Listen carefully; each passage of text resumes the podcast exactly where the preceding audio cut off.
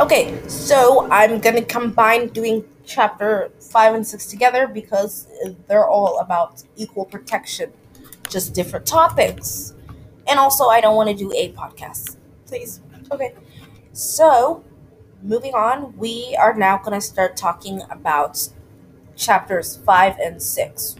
So, chapters 5 and 6 are each labeled equal protection. And so, let's talk about the first part. We're going to call it the first part. And it's the title is Racial Segregation and the Enduring Battle over Brown versus Board of Education. And the second part is funding dispa- dispar- disparities. Oh my god, I'm so sorry. I cannot say that. Funding disparities, sex separations, and unauthorized immigration.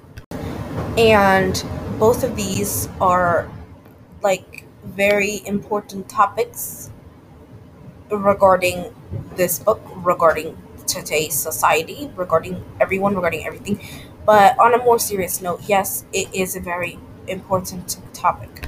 So basically, this whole chapter is about how the Supreme Court's decision in the um, court case of Brown versus Board of Education declared racially segregated schools violated the 14th Amendment.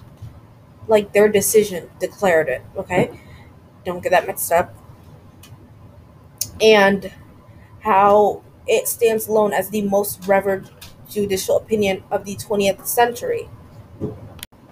The author is what the author is trying to do, like um, trying to get through to us readers with this chapter, is that basically, um, you know, um, this is like a battle over Brown versus Board of Education. So, like, basically, the whole chapter was talking about this um, court case, Brown versus Board of Education, and how people really, he just really, um, I don't know if I'm not making any sense, but he just really defined, like, he was asking questions such as, what does it mean to be brown? And just really emphasizing that this whole thing is. So he provides a lot of insight, a lot of examples, a lot of um, you know, court cases, just trying to prove his point that, you know, basically all of this is not new. He is saying this is not new. Um, we've been racially segregated and it needs to stop. And he was just trying to, you know, get people to realize that with all these um, by putting up all these cases and how people were just really um, how people were just really going against that and they were just they weren't really whenever there was a new case brought up basically um they weren't really trying to understand and hear the people's voices out there they just thought well this is what they believe. I'm to say the opposite because i don't i don't see what they see which really says a lot about people and how exactly not understanding they were and stubborn they were because most of the time most of the book is just about you know human beings not wanting to understand not wanting to understand the other side. Throughout this whole book there's been two sides. One side that doesn't want to listen and one side that does. And the ones that don't want to listen are just very very, very irritating because they don't want to try and understand that, you know, we're all people, we're all human beings. There's no need to be ra- racially segregated. And I think I learned a lot more, like, rather than learning that, you know, rather than learning why we're racially segregated, I learned about from this chapter or this book, I learned that, you know, the reason why we're not. Rather than learning why we are, I learned why we're not, which is a really important thing that I wanted to point out. And because it just goes to show how human beings just don't want to even try and understand the other. don't want to even if once someone got that idea in their head, it ain't moving. Like it they they ain't they are not changing their minds. Which really says a lot about um human society and how much we've evolved over the years because you know we're not, we're not racially segregated anymore but it's kind of still there that there are still racist people out there in the world and they are still affecting others. There you know there's some you know old people you know grannies and grandpas today that you know maybe during their time things were different. Maybe during their time there were more racist people. And some of them believe that that is correct. Some of them don't want change which i just no matter the race no matter the race there are always going to be racist people which i think just really goes to show how much we've grown and yet not as well. Because we have grown as a society. There is no more like um, racial segregation very openly anymore.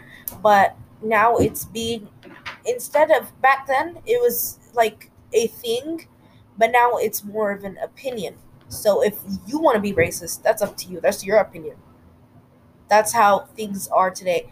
Like you i don't know if i'm trying if i'm making any sense right now but that's how my view of you know basically racial segregation changed due to this chapter.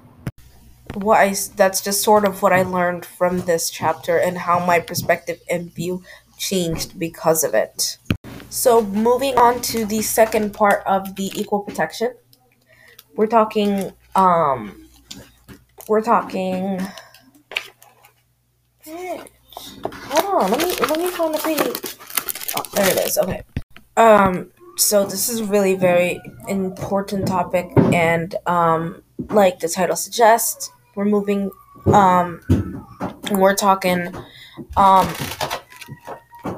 funding disparities so like fun like this is where money starts playing a huge role in um how schools are doing like their actions and um um like how um two genders are like basically separated and uh, unauthorized immigrations and how they had to deal with that, the public's view of that. And basically, I'll go into more details about that and provide examples. So basically, um, he talks about how, uh, you know, schools are just like manipulating money and, you know, making things more expensive just to control like who goes there. And so now they're being economically segregated, which is like a whole new um a whole new he provided a whole new insight onto the topic and I think that's a really important thing to point out because you know this whole book is just about how corrupted the school system is and about how we just sugarcoat it and act like it's doing okay when it's not. And I just want people, I, I know everyone that's read this book is just like, oh my God, great job to the author. They're just like, you know, he really put it out there that schools are doing this. He really put it out there. He really exposed all the schools right now. He really just exposed the courts, the law, everything that was not even being done to prevent any of these things from happening because I believe they wouldn't even be happening if it wasn't for people actually trying to do good and for people actually trying to change. I have to keep this short or else it's going to be way too much to look over later and edit. But yeah, so in conclusion, this whole chapter was just really opening people's mind to what's going on around them and um, it's just really getting into the equal protection clause because nobody nobody was getting their equal protection clause. Nobody was being treated right. Nobody was being treated fairly like they should be. And that's just that's just most most of this book it's just about how uh, about how it's just all about you know America and the court's wrongdoings, the law's wrongdoings, the system. The whole system is like corrupt and everything like that. I don't know if that makes sense.